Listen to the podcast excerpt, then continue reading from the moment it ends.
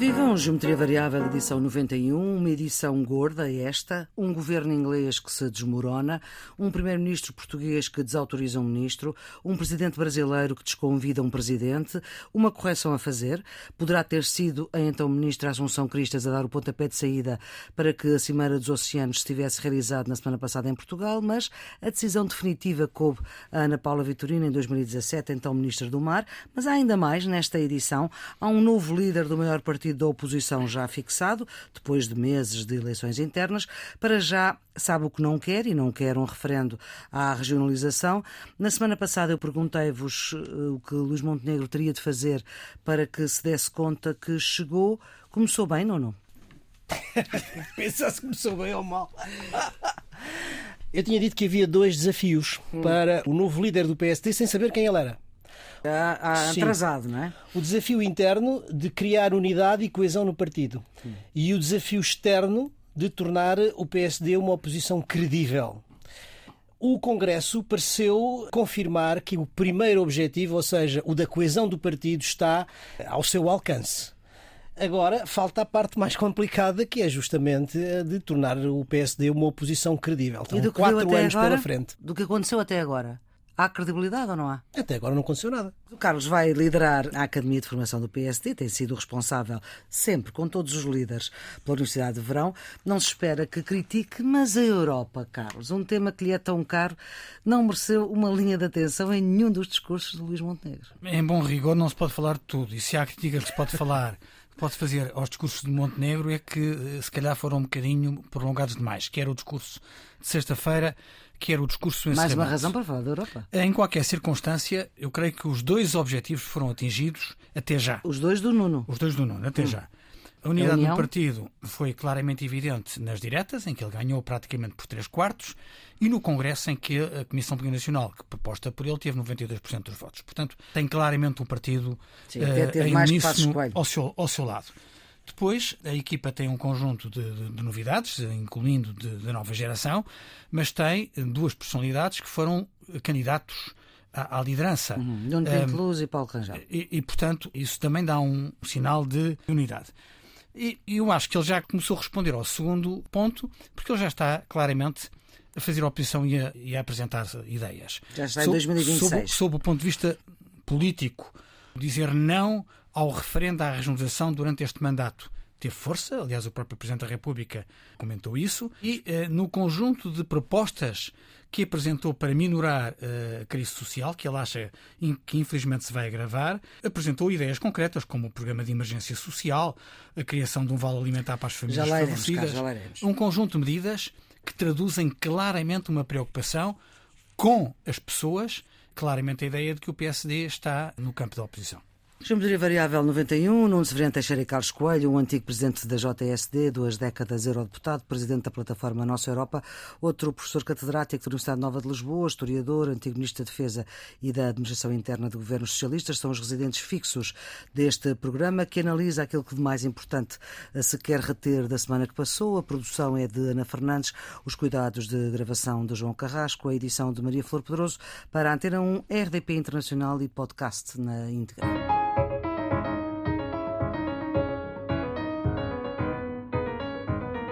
Nesta semana houve uma moção de censura ao governo. André Ventura, agora com 12 deputados, prometeu fazer uma moção de censura por sessão legislativa. A desta já está feita. Só o chega a favor, as direitas abstiveram-se, as esquerdas contra, com a maioria absoluta do PS. Nenhuma moção de censura vai passar. Do Congresso do PSD a reter as palavras do Presidente, que se quebrou o consenso que havia para fazer um referendo à regionalização. E de novo, Marcelo também a registar com satisfação a maior aproximação a Belém, eh, numa uma mudança de uh, linguagem política, vamos ver se corresponde a outras mudanças, da cooperação institucional leia-se com Rui Rio, agora veio a colaboração especial. O jogo mudou, Nuno, com esta nova liderança de Luís Montenegro? Eu há bocadinho estava a dizer à, à Flor que, que, não aconteceu nada, que ainda é cedo, porque obviamente é, é são os primeiros dias da oposição. Do ponto de vista uh, do Congresso, a coesão está assegurada. Agora, no que diz respeito às questões de tornar credível essa oposição, o que é que nós vimos?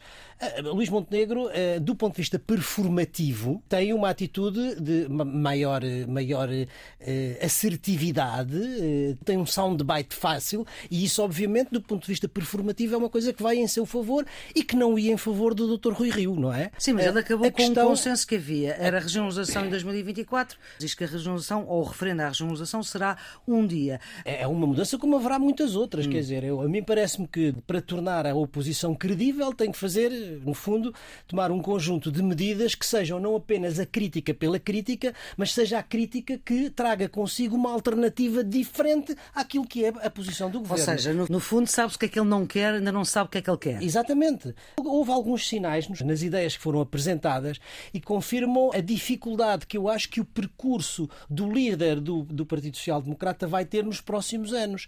Porque há um sinal, por exemplo, de preocupação com a juventude tentando apelar, digamos, à descida dos impostos no início da vida, que é obviamente um problema que a juventude tem, mas aí vai encostar o PSD, sobretudo, ideias que estão hoje a ser disputadas pela iniciativa liberal. Essa até é foram... é pelo governo. O governo tem essa Sim, ideia do, também. Do, do governo e, e, e, da iniciativa liberal, a questão dos impostos, a baixa uhum. dos impostos, um chamado choque fiscal, se quiser assim.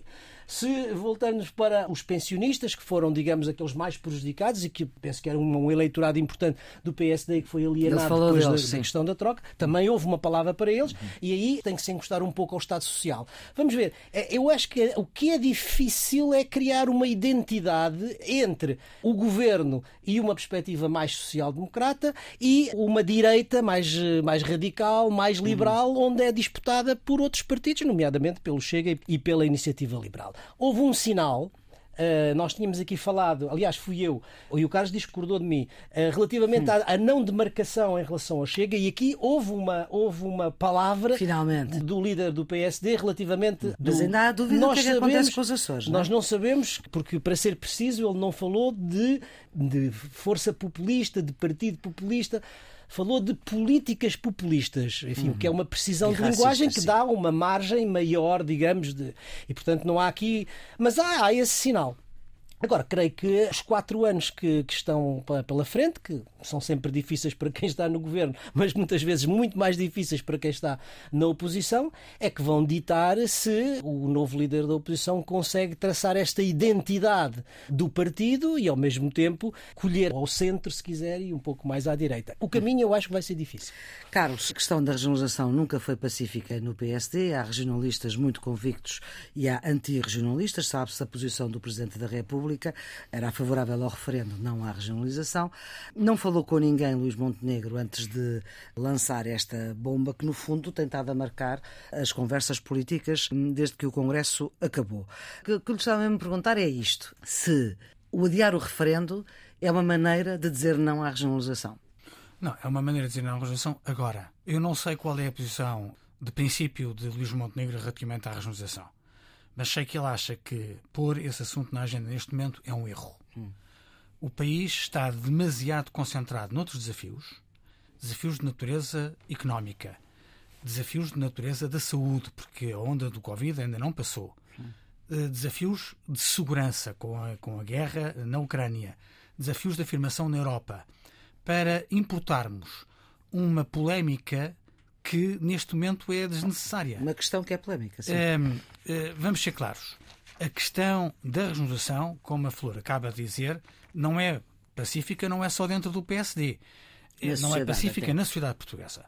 Eu tenho a sensação, mas é uma percepção que pode ser errada, de que a maior parte dos portugueses tem muita desconfiança relativamente à regionalização.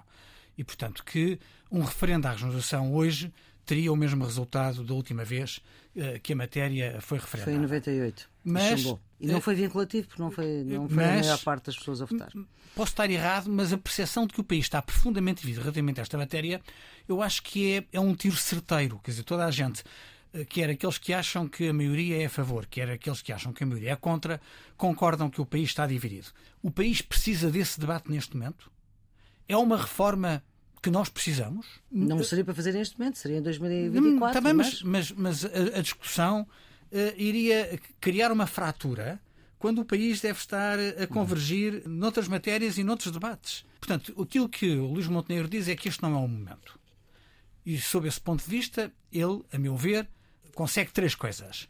A primeira é recusa-se a tomar, a aceitar um debate essencial, porque a questão da regionalização é uma mudança de paradigma na organização do Estado. De supetão, dizia estas coisas têm que ser vistas com conta, peso e medida. Em segundo lugar, afirma a liderança, porque como a Flor registrou aí bem, ele faz isto enquanto presidente legitimado pelos votos, mas ainda sem o mandato do Congresso. Portanto, ele diz: a minha opinião é que isto não deve ser feito agora, e levanta ao Congresso, é? em aplauso. E em terceiro lugar, marca uma diferença relativamente uh, ao passado recente, e sob esse ponto de vista, a pergunta da Flor faz todo sentido. Eu acho que o jogo mudou na afirmação do PSD enquanto PSD, de certa forma, o regresso às origens, mudou na relação com o Presidente da República para uma relação mais, mais estreita hum. e mudou na relação com o Governo, porque o Governo agora sabe que o PSD está claramente na oposição. Eu estou de acordo que há uma divisão profunda na sociedade portuguesa e nas forças políticas portuguesas. Hum. Há as duas posições, favor e contra, no PS e no PSD. Agora, o que eu acho mal, e acho sinceramente mal, é que se usa a regionalização como uma arma de arremesso político. Porque não o deve ser porque é uma coisa séria demais para o país. E não deve ser tratada assim. E não é a primeira vez que isto acontece, e se calhar não vai ser a segunda, porque os partidos políticos não, não desperdiçam uma oportunidade para usá-lo como arma de arremesso político. E isso é o pior que pode acontecer. Vamos lá ver. Eh, a regionalização, como a descentralização, não é um fim em si. É preciso que as pessoas também olhem para isto com serenidade, com tranquilidade, com uma informação racional. E a boa maneira de informar a opinião pública e a sociedade portuguesa sobre isso é quando não se está em campanha para ou com o referendo disto ou daquilo. A regionalização é um meio a regionalização não é um fim em si. Qual é o fim? É preciso que nós olhemos para isto. O fim é a coesão territorial do país. É nós termos um país com um território mais harmonioso, sem tantas assimetrias entre o norte e o sul e, sobretudo, entre o litoral e o interior. E o que nós temos que pensar, na minha maneira de ver, claro, é qual é o instrumento, qual é o mecanismo para... melhor para dar coesão e unidade ao território. E mais do que isso, qual é o mecanismo que é mais eficaz para isso e que tem um menor custo? O que é que isto quer dizer? Isto quer dizer é o que nós temos que pensar é a que nível está a decisão política que vá ao encontro dessa eficácia e desse menor custo. É o poder central? É o local? Temos que introduzir uma, um terceiro nível? Portanto, esta é a primeira questão que eu acho que se tem que debater. Uhum. A segunda é para esse objetivo de coesão territorial é suficiente a descentralização que neste momento, enfim, bem ou mal, está em curso? Houve umas alterações esta Houve semana. umas pequenas alterações, enfim, num sentido de maior conciliação, mas isto chega? É preciso ir mais longe na descentralização, dar mais competências às CCDRs? Esta é outra questão que se tem que pôr. Se chegarmos à conclusão que não, que é preciso uma regionalização, hum. então é preciso dizer às pessoas, é preciso com serenidade, com tranquilidade, com informação, explicar às pessoas três coisas muito simples. Tudo isto é muito técnico, é jurídico, é económico, é administrativo, mas é preciso explicar às pessoas três coisas muito simples, Maria Flor. A primeira é quais são as regiões. Porque ninguém tem dúvida. A Comissão Cravinho eram cinco, eram as cinco regiões plano. Está bem, mas ninguém tem dúvida que as autonomias espanholas são regiões. Sim. Porquê? Porque previamente eram países. Não é? Ninguém tem dúvida que as regiões italianas são regiões. Porquê? Porque eram antes da unificação da Itália, reinos ou repúblicas. Ninguém tem dúvida sobre os Länder alemães. Agora, em Portugal, a única região que nós temos que é de facto que corresponde é o Algarve. Portanto, todas as outras são eh, temos que as definir politicamente. Portanto, esse é um primeiro ponto que é muito importante que as pessoas, todas elas, se sintam confortáveis. Pois há duas outras coisas que é quais são as competências Hum. Ou quais são os poderes que devem ser atribuídos a essas regiões, porque também ninguém diz. Até agora, pelo menos, não é? É saúde, é educação, é segurança social, questões de soberania vão ou não vão, segurança, proteção civil, não sabemos quais são essas competências. É preciso, com muita clareza, que se diga o que é que passa. E depois, há a terceira questão, que é como é que se financia se houvesse, ou se houver regionalização, como é que vão ser as finanças regionais? São transferências do Orçamento de Estado? Isso significa mais impostos para os portugueses ou não? não sei, eu não sei. E gostava de saber, não é? E depois há a última coisa que é aquela mais polémica. E isso também é preciso que seja dito com muita clareza. É se a regionalização vai criar ou não vai criar novas legitimidades políticas. Dito de outra maneira, para quem não percebe, se vai haver um governo e um parlamento regional, como nos Açores e na Madeira, ou se não vai haver. Tudo isso nós e não sabemos. Portanto, local também há parlamentos eh, municipais. Exatamente.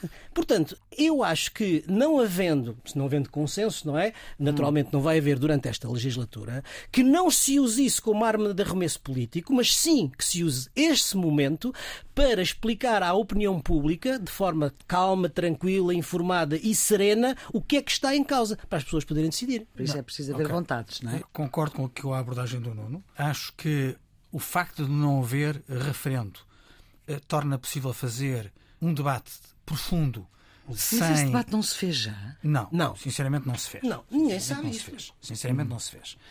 E eu só queria acrescentar duas ou três coisas àquilo que o Nuno disse. Para lá da questão da coesão territorial, que é muito importante, há também uma questão de eficácia do Estado. Em muitas competências, a experiência demonstrou que elas são exercidas com mais eficácia se Mais forem próximo. exercidas mais próximas do cidadão. Agora, a questão de fundo é saber se isso não é suscetível de ter uma resposta competente com o processo de descentralização. O que eu receio é que o processo de descentralização neste momento esteja a ser mal gerido pelo governo. Para lá, Era a reforma do século. deste- entre o governo e a Associação Nacional de Municípios e os municípios que saem da Associação Nacional de Municípios por causa desse processo, o processo não parece bem encaminhado. Espero que o governo possa eh, encaminhá-lo melhor. Não estou muito otimista, mas de facto, se não se consegue uma boa descentralização, eu arriscaria que um objetivo mais ambicioso como a regionalização eh, é, é- é- é visto de, de forma ainda mais, ainda mais negativa. Portanto, sob esse ponto de vista, eh, não estou muito, muito animado. Mas para lá disso, para lá da questão da eficácia do Estado, para lá da questão da equação democrática, é saber quais são os side effects, ou seja, as consequências colaterais de um processo de regionalização. Há pouco o Nuno levantou duas questões. A questão da legitimidade política, isto é, saber se nós vamos criar mais órgãos políticos, governos regionais, parlamentos regionais, e levantou uma questão essencial que é a questão do custo. é? é que a regionalização deixa de ser uma oportunidade para o país e passa a ser um fardo para o país se se traduzir em mais custo e em mais burocracia. Ora, ninguém quer isso. Quer isso, é? E, portanto, esta matéria é uma matéria que merece ser discutida, merece ser analisada, merece ter respostas concretas, mas como o Nuno dizia bem, não deve ser um instrumento político. Isto é, pode ser um instrumento político, mas baseado em soluções concretas. Exatamente. E E, essas soluções concretas ainda não existem. Estão longe, estão longe de Estão estarem longe de ser. adquiridas. Agora, há carradas e carradas distantes sobre estudos sobre a regionalização, como é que deve ser, como é que não deve ser, e até no e há a Parlamento. percepção na opinião pública do que é que essa opção implica- comporta? Pois, não, não há. Na semana que antecedeu o Congresso, houve um inédito na política nacional. Patrão fora, dia santo na loja. António Costa em Madrid sem comunicações, sem net por razões de segurança, estava na Cimeira da NATO. E um ministro pede a um Estado de Estado para colocar em Diário da República uma nova ideia para o aeroporto de Lisboa. Vem à RTP dizer que o governo tinha decidido, que não é indeciso e que não é preciso ouvir o novo líder do PSD, porque ele próprio se tinha colocado fora do assunto e que o Presidente da República também não podia saber mais tarde. Costa desautoriza por escrito quando liga o telemóvel. Depois, chegado a Lisboa, tem uma conversa franca, não houve má fé, conhecem-se há muito tempo. O ministro veio assumir publicamente o erro e tudo continua como dantes. Moção de censura no Parlamento, por pouco, Pedro Nuno Santos não estava quase fora da bancada do governo, era o último em frente à bancada de, de imprensa. Ele que na legislatura anterior se sentava à direita do Primeiro-Ministro, mas isto era porque era secretário de Estado dos Assuntos Parlamentares. Enfim, estão, estão expostos os factos. Venha agora à análise. Carlos. Bem, parece evidente que Pedro Nuno Santos tentou, através de um ato administrativo, passar a narrativa de que ele é o fazedor. Os outros discutem, os outros conversam, os outros falam e ele decide. Ele faz, ele constrói. Fê-lo ao arrepio de uma garantia que o Primeiro-Ministro tinha dado. O Primeiro-Ministro tinha dito no Parlamento que a matéria do aeroporto ia ser consensualizada com o principal partido da oposição e que naturalmente esperava a eleição do novo líder. Eh, Pedro Nuno Santos quis antecipar, demonstrando o desprezo eh, pela nova liderança eh, do PSD, dizendo, independentemente daquilo que o Primeiro-Ministro disse, independentemente da nova liderança, eu decido como é que vai ser o aeroporto, eu sou o dono da verdade. Uh, Fê-lo sem critério institucional, isto é, sem articulação com o Primeiro-Ministro, um, sem informação ao Presidente da República e eu acho que deixou toda a gente furiosa. O Primeiro-Ministro porque foi desautorizado, o Presidente da República foi ignorado, uh, o novo líder da, da oposição porque foi ostracizado. Um, esta, esta vaidade de Pedro Nuno Santos funcionou durante 24 horas. O Primeiro-Ministro, assim que soube, mandou cancelar, revogar o despacho. houve uma situação humilhante em que eh, Pedro Nuno Santos praticamente teve que pedir desculpa em público e António Costa disse que tinha sido um erro grave, mas, eh, mas não houve má fé. Que, que não houve má fé. O primeiro-ministro desqualificou o ministro das Obras Públicas ao afirmar que o primeiro-ministro é responsável pela escolha mais feliz ou menos feliz dos seus colaboradores e reduziu foi... ministros da República ao Estatuto de Colaboradores. Nós já tínhamos visto um. Isso foi o que o Marcelo disse. Uh, uh, foi o que o Presidente da República disse. Uhum. Uh, já tínhamos visto um, em tempos um, uma polémica sobre os Estados de Estado como ajudantes. Com e, Silva. E, com, e agora temos os ministros como colaboradores. Ainda assim, colaboradores é mais elegante do que ajudante. O, mas ministros também não é secretário de Estado. Portanto, ehm, mas é evidente que Pedro Nuno Santos não sai bem disto. Sai com a autoridade claramente abalada. Amanhã, se qualquer um de nós for uh, um parceiro uh, social do Ministério das Obras Públicas, ter tiver uma conversa com o Ministro Pedro Nuno Santos e ele disser isto vai ser desta maneira, eh, é natural que as pessoas possam perguntar, mas é mesmo assim ou, ou amanhã vai ser desautorizado pelo Primeiro-Ministro? Não, ou se o Primeiro-Ministro sabe que. Ou se perguntou ao Primeiro-Ministro, é? já sabe que. E, portanto, muitas destas entidades ao nível dos grandes investimentos não vai fazer nada sem falar com o Primeiro-Ministro, sem ter a certeza de que uh, isto tem, tem cobertura. A imagem que o Governo deixou é uma imagem de total desconcerto, como aliás nós sublinhamos uh, há uma semana na. E nunca pensámos nestes desfechos, não é? Não, uh, nestes desfechos com estas características não, mas já tínhamos dito a semana passada que isto dava a ideia de um desnorte. absoluto desnorte, uhum. de um absoluto desnorte. E é esta a imagem que fica. É um governo que está no início de funções, tem três meses, uh, um pouco mais de três meses, e está uh, com a imagem de fim de ciclo. Isto uhum. isto não, não. É, é muito, muito complicado para o governo. Não há o muito... já foi ministro. Não há muito que... Passaram-se coisas outras, mas estas é estranho. Este desfecho, haver... sobretudo o desfecho. Uh, mas antes do desfecho, eu acho que hum. uh, eu não sei, o, o Carlos estava a atribuir uh, um pouco à, à, à vaidade do, do, ministro. Eu tenho dificuldade em caracterizar do ponto de vista psicológico, porque não sei se é vaidade, se é imprudência, se é. Enfim, do ponto de vista psicológico, o que é que. Enfim, não tenho competência é que é? para isso. O que é que leva a isso? Agora, do ponto de vista político, um governo tem coordenação política. E, obviamente, um assunto desta natureza, com a importância nacional que isto tem, com o impacto que tem no futuro das, das próximas gerações. Naturalmente que era uma questão que tinha que ter ido à concertação política e que o Primeiro-Ministro tinha, obviamente, a opinião que, que era conhecida. Ora, eh, eh, sendo verdade aquilo que depois veio a, ver-se que era verdade, aquela, aquele comunicado que o Primeiro-Ministro diz, ele não sabe, há aqui uma falha de comunicação e há, eventualmente, uma, uma, uma, falha de confiança, se quisermos, eh, não sei. Agora, aquele comunicado que o Primeiro-Ministro faz, em que explica as coisas, em desautoriza o seu Ministro, é perfeitamente normal, perfeitamente justificável, era absolutamente necessário naquela condição. O que, que parece inexplicável, ou que é ou de mais difícil explicação, é o desfecho. Porque o, o ministro assume o erro, pede desculpas públicas e isso, obviamente, fragiliza a sua posição enquanto ministro e a sua autoridade para a condução da política que está a conduzir. Uhum.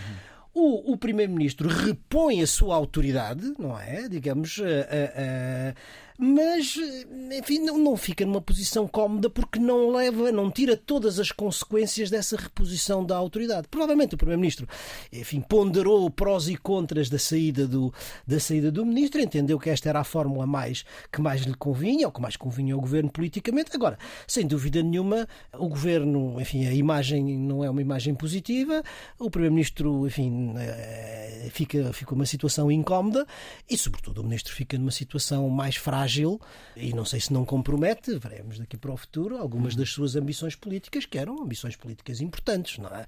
De se substituir alguma... António Costa no futuro. Se alguma coisa, se alguma coisa foi boa, uh, ou se é que se pode dizer se alguma coisa foi boa, foi ter sido tão rápido, tão rápido, o Primeiro-Ministro foi efêmero, que uh, deu-se à noite e no outro dia de manhã estava, estava resolvido e passado. Mas vamos ver como é que as sequelas, as sequelas que ficam, sobretudo para o Ministro.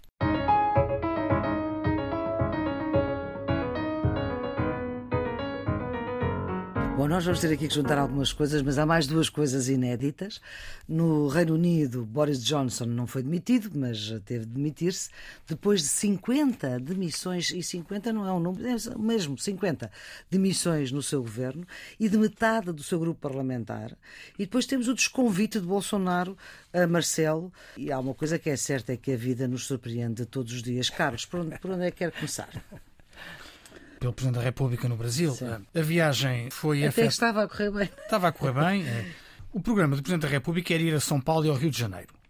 A ida à Brasília só foi contemplada porque eh, o Presidente um do Brasil, almoço. Bolsonaro, decidiu eh, aproveitar a circunstância do Presidente da República de Portugal estar no, no Brasil para o convidar para o almoço.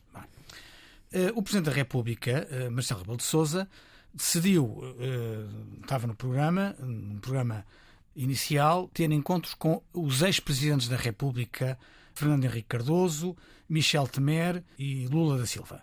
Dilma não estava, não é? Uh, ao que parece. Ao que parece. E esses encontros tiveram lugar. Portanto, uh, uhum. Marcelo Rebelo de Sousa encontrou-se com os três.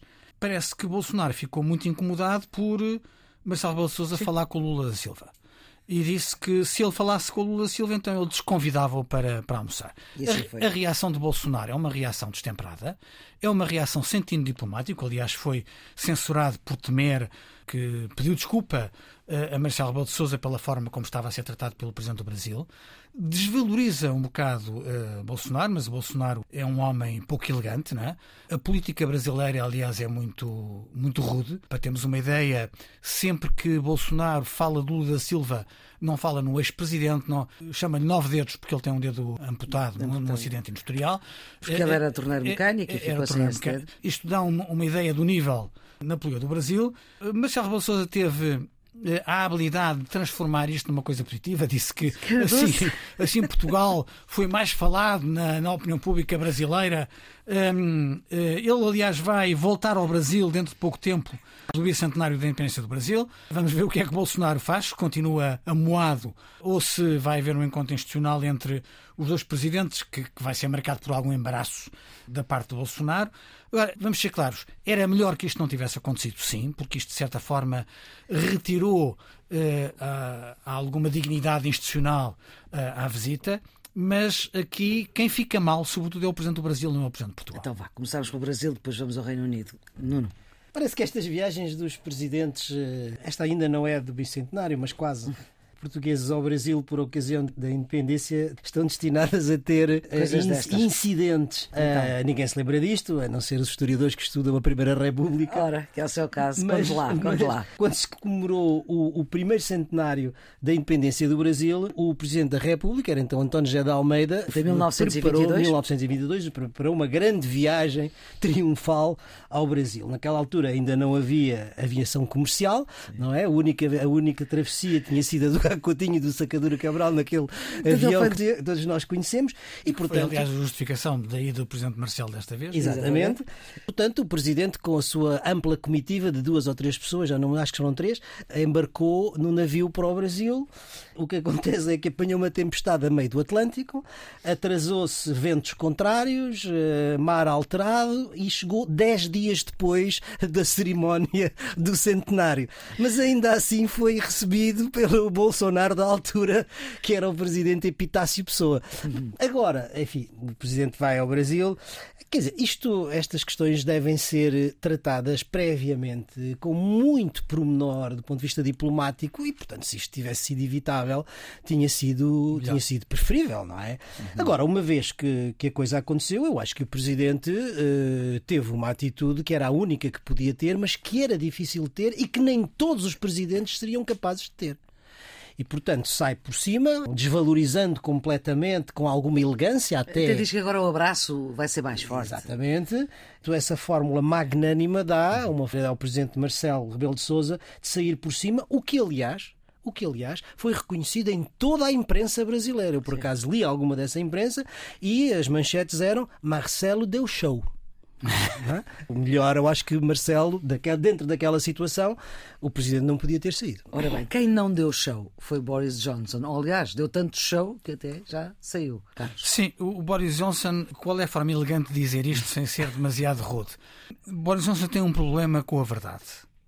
E, o Economist diz que ele é mentiroso compulsivo. Não, mas, mas, mas o Economist. Mas o Carlos é elegante, exatamente. O, o Economist é, é mais, é mais claro, mas a verdade é essa. Eh, Boris Johnson tornou a mentir. Quer dizer, nós sublinhamos no Geometria Variável a circunstância de dois deputados britânicos que tinham sido obrigados a renunciar por uh, escândalos sexuais em dois círculos em que um ganham os, ganharam os trabalhistas, no outro ganharam os liberais e desta vez são outra vez escândalos sexuais. Só que os escândalos sexuais. O líder parlamentar dos conservadores. O líder, o vice-líder, mas pronto. Mas uh, o Chris Pincher, que tinha, tinha sido obrigado a admitir por uma questão já parecida, foi mais tarde nomeado por Boris Johnson e aparentemente Boris Johnson foi avisado que havia problemas com ele.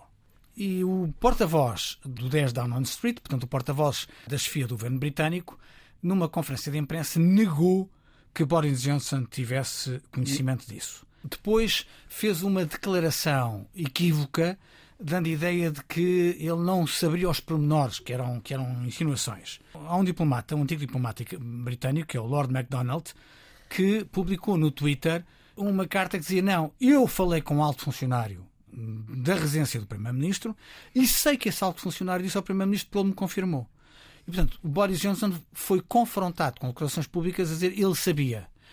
Portanto, ele não pôde negar que afinal sabia, tentou menorizar, dizendo ah, foi no, no contexto de uma conversa, não dei muito valor, mas, mas errei porque de facto devia ter feito alguma coisa e acabei por não fazer, mas o que é verdade é que ele já tinha mentido. E, portanto, Uh, neste momento uh, é inultrapassável a substituição de Boris Johnson. Ele pediu admissão da liderança do partido, uh, está desencadeado um mecanismo para a escolha do seu sucessor e ele mantém-se à frente do governo até haver um sucessor, em princípio, até o outono.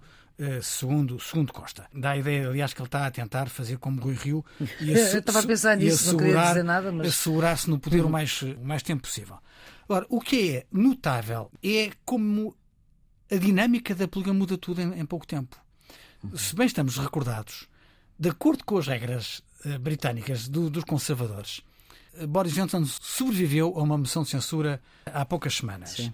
E teria um ano de paz, de acordo com as regras, porque nova moção de censura não podia ser apresentada durante 12 meses. Pois, cá e, portanto, também é assim. Eh, se nós tivéssemos a discutir o cenário antes da bronca, estaríamos a dizer, provavelmente com muita razão, muita autoridade, que ele no próximo ano não podia cair. cair. E ele acaba de cair.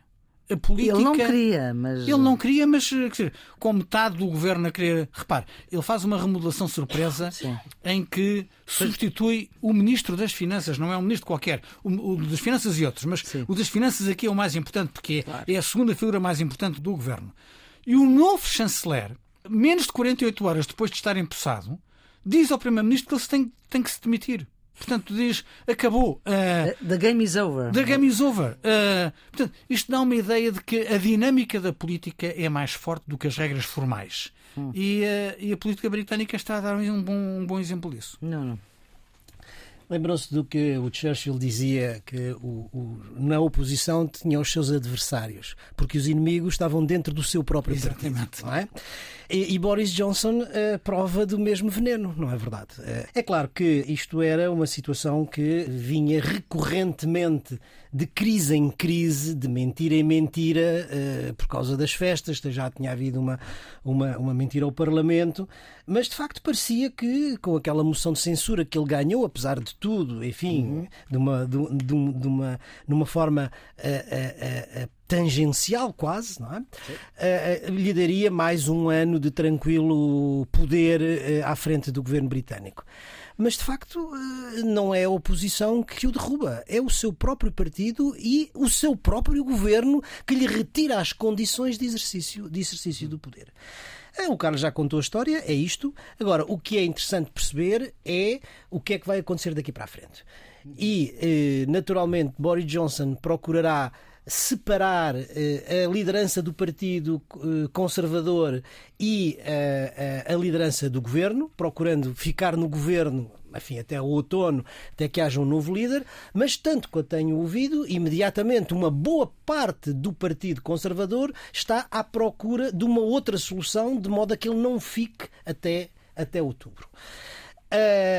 Cada dia que ele fica é mais uma, um prego no caixão do é Partido um custo, Conservador. É um custo para, para, Mas há para, 10 para candidatos, para o Reino parece. Unido. Embora Agora, para nós, próximos de Boris Johnson, eu acho que eles vão, vão ficar limitados. Para nós, eh, o que é importante, creio eu, procurar antever são as consequências claro. internacionais que eh, a substituição de Boris Johnson à frente do governo eh, tem.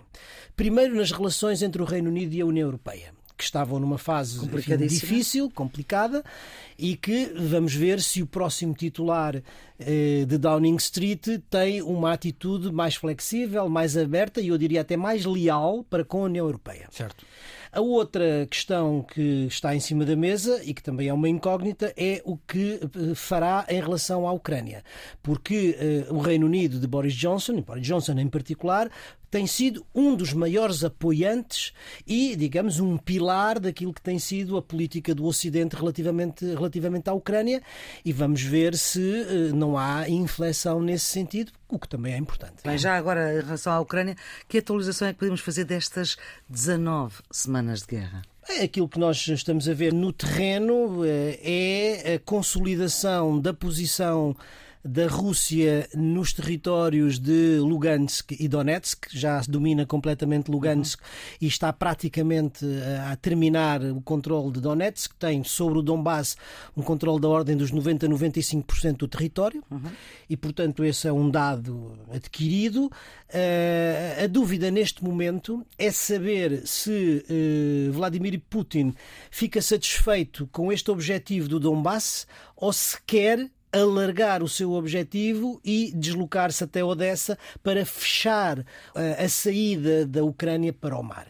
Esse é um objetivo bastante mais ambicioso e que trará maiores oposições, quer da Ucrânia, naturalmente, mas também que eu acho que levantará maiores problemas aos, ao Ocidente e à própria Turquia, porque no caso de a Rússia controlar toda a costa que era da Ucrânia, significa que só há duas potências navais no Mar Negro, é a Turquia e a Rússia. E isso também não convém, penso eu, à Turquia. Carlos.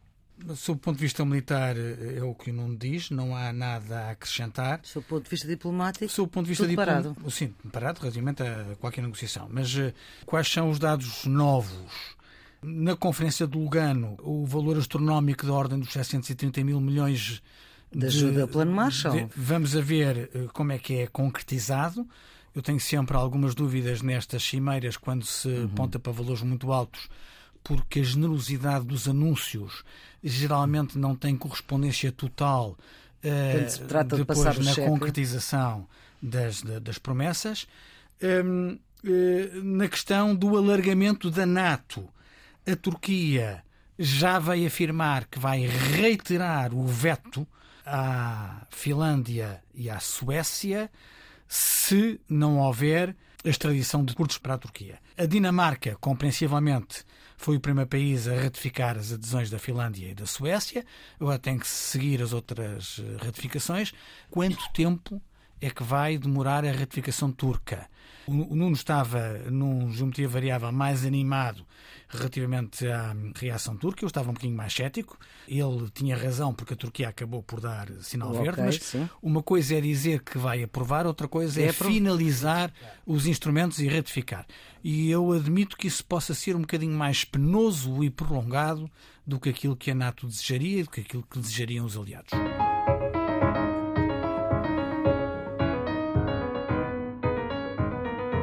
Vamos então para os redondos, bicudos e quadrados. Nuno? O meu redondo vai esta semana para a Guiné-Bissau, que assumiu a presidência da CDAO. No passado domingo, 3 de julho, na Cimeira de Chefes de Estado e de Governo em Accra, no Ghana, a Guiné-Bissau assumiu a presidência da CDAO, que é a Comunidade Económica dos Estados da África Ocidental. É a primeira vez desde a criação desta organização, em 1975, que um país lusófono preside à, à organização, uhum. que é hoje uma organização relativamente importante, quer para o desenvolvimento, quer para a segurança desta zona da África Ocidental. Parabéns uhum. por isso à Guiné-Bissau. Acho que é uma boa, uma boa notícia para todos nós. O seu redondo, Carlos? Foi a atribuição do Prémio Cidadão Europeu para o projeto Tampinhas. Este As garrafas de água e de outras coisas. De outras... Este ano o Prémio Cidadão Europeu atribuído pelo Parlamento Europeu voltou a distinguir iniciativas europeias em Portugal, o galardoado foi o projeto Tampinhas, uma iniciativa que recolhe tampas de garrafas de plástico para a reciclagem, com contrapartida de oferta de materiais ortopédicos. Embora o Parlamento Europeu fez esta distinção, é um projeto de cariz social e que nos convoca para o esforço da reciclagem e da solidariedade. E agora o seu bicudo, Carlos? Mais um recorde na dívida pública. Portugal nunca deveu tanto dinheiro. Ultrapassamos, em maio, os 280 mil milhões de euros em dívida em valor absoluto. Portugal, no final do ano passado, tinha a terceira maior dívida pública da Europa, na relação com o PIB, ficando apenas atrás da Grécia e da Espanha. Hoje, o valor astronómico da dívida coloca-nos desafios gigantescos, no momento em que a política monetária do Banco Central Europeu se está a normalizar com o aumento dos juros e o fim dos programas de compra de ativos. Isto é eh, preocupante para Portugal. Nuno, o seu bicudo? Para o aeroporto de Lisboa, com base em três critérios, assiduidade dos voos, qualidade dos serviços e opções nos restaurantes e nas lojas, o site Hair Help elaborou um ranking sobre os 132 mais importantes aeroportos em todo o mundo. Lisboa ficou em último lugar. É, portanto, o pior, de acordo com o ranking, bem entendido, o pior aeroporto do mundo e o aeroporto do Porto ficou apenas sete posições acima. Sem querer eh, deitar eh, mais achas para a fogueira da polémica, este é mais um dado que torna urgente uma decisão sobre um novo aeroporto para Lisboa. Nuno, no seu quadrado. Para o Regulamento Europeu de Cooperação entre a Europol e os organismos privados sobre a recolha de dados pessoais dos cidadãos. Através deste mecanismo, a União Europeia alarga os poderes e as capacidades da Europol para a recolha e o processamento de dados pessoais para a investigação criminal de suspeitos. Mas não se fica por aqui. Alarga-o àqueles que não são suspeitos. Ora, é óbvio que é importante maximizar os instrumentos que permitem o combate à criminalidade e que permitem aumentar assim a segurança dos cidadãos, mas é preciso que isso seja feito sem sacrificar direitos, liberdades e garantias fundamentais, entre os quais o direito à privacidade. Carlos, o seu quadrado? Para o voto do Parlamento Europeu sobre a taxonomia, ou seja, o sistema de classificação de investimentos verdes. A Comissão Europeia propôs um ato delegado em que integra a energia nuclear e o gás nesta categoria de sustentabilidade. O Parlamento Europeu tentou derrogar esta decisão, mas era necessária maioria absoluta e não conseguiu. Eh, o facto de derrogar a decisão da Comissão eh, teria sido importante para Portugal, porque com estas duas fontes de energia reconhecidas como verdes, estou a falar do gás e da energia nuclear, países como a França e a Alemanha continuarão a apostar no nuclear e, no caso francês, provavelmente a bloquear ou a atrasar as interconexões energéticas com a nossa Península Ibérica. Foi isso, aliás, a necessidade de vender nuclear francês que justificou a relutância que a França sistematicamente teve em abrir eh, nos Pirineus a ligação energética entre a Península Ibérica e o resto da Europa. É uma decisão complexa, com interesses quase opostos para o imediato e para o longo prazo, eh, e eu diria que não foi uma decisão coerente com os objetivos climáticos eh, da União e não beneficia de todo Portugal. Estamos a chegar ao fim. A sua sugestão de fim de semana? É um romance bonito. É um thriller. Precisamos de romances bonitos. É um best-seller no do New York Times. Chama-se A Ordem. É de Daniel Silva. Daniel Silva é um escritor norte-americano que tem tido vários best-sellers no, no New York Times. Mas de origem. Uh, ele é filho de pais açorianos. Ah, então de ele é filho de pais mesmo. açorianos, portanto, ele é norte-americano, é filho de pais Sim. açorianos.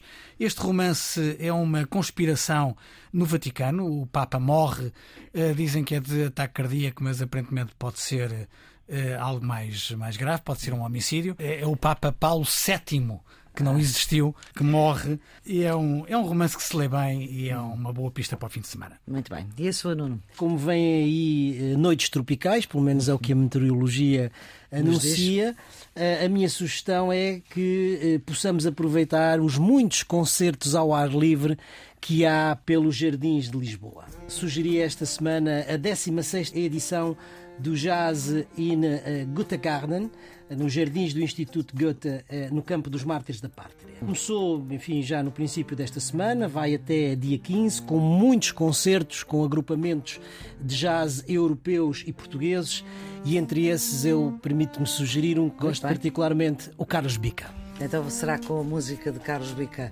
que fechamos esta edição número 91 do Geometria Variável. A produção é da Ana Fernandes, a gravação de João Carrasco, a edição de Maria Flor Pedroso para a Antena 1, RDP Internacional e no podcast a edição na íntegra. Residentes fixos Nuno Severino Teixeira e Carlos Coelho. Esta equipa volta para a semana para opor a par daquilo que interessa. Tenha então uma boa semana.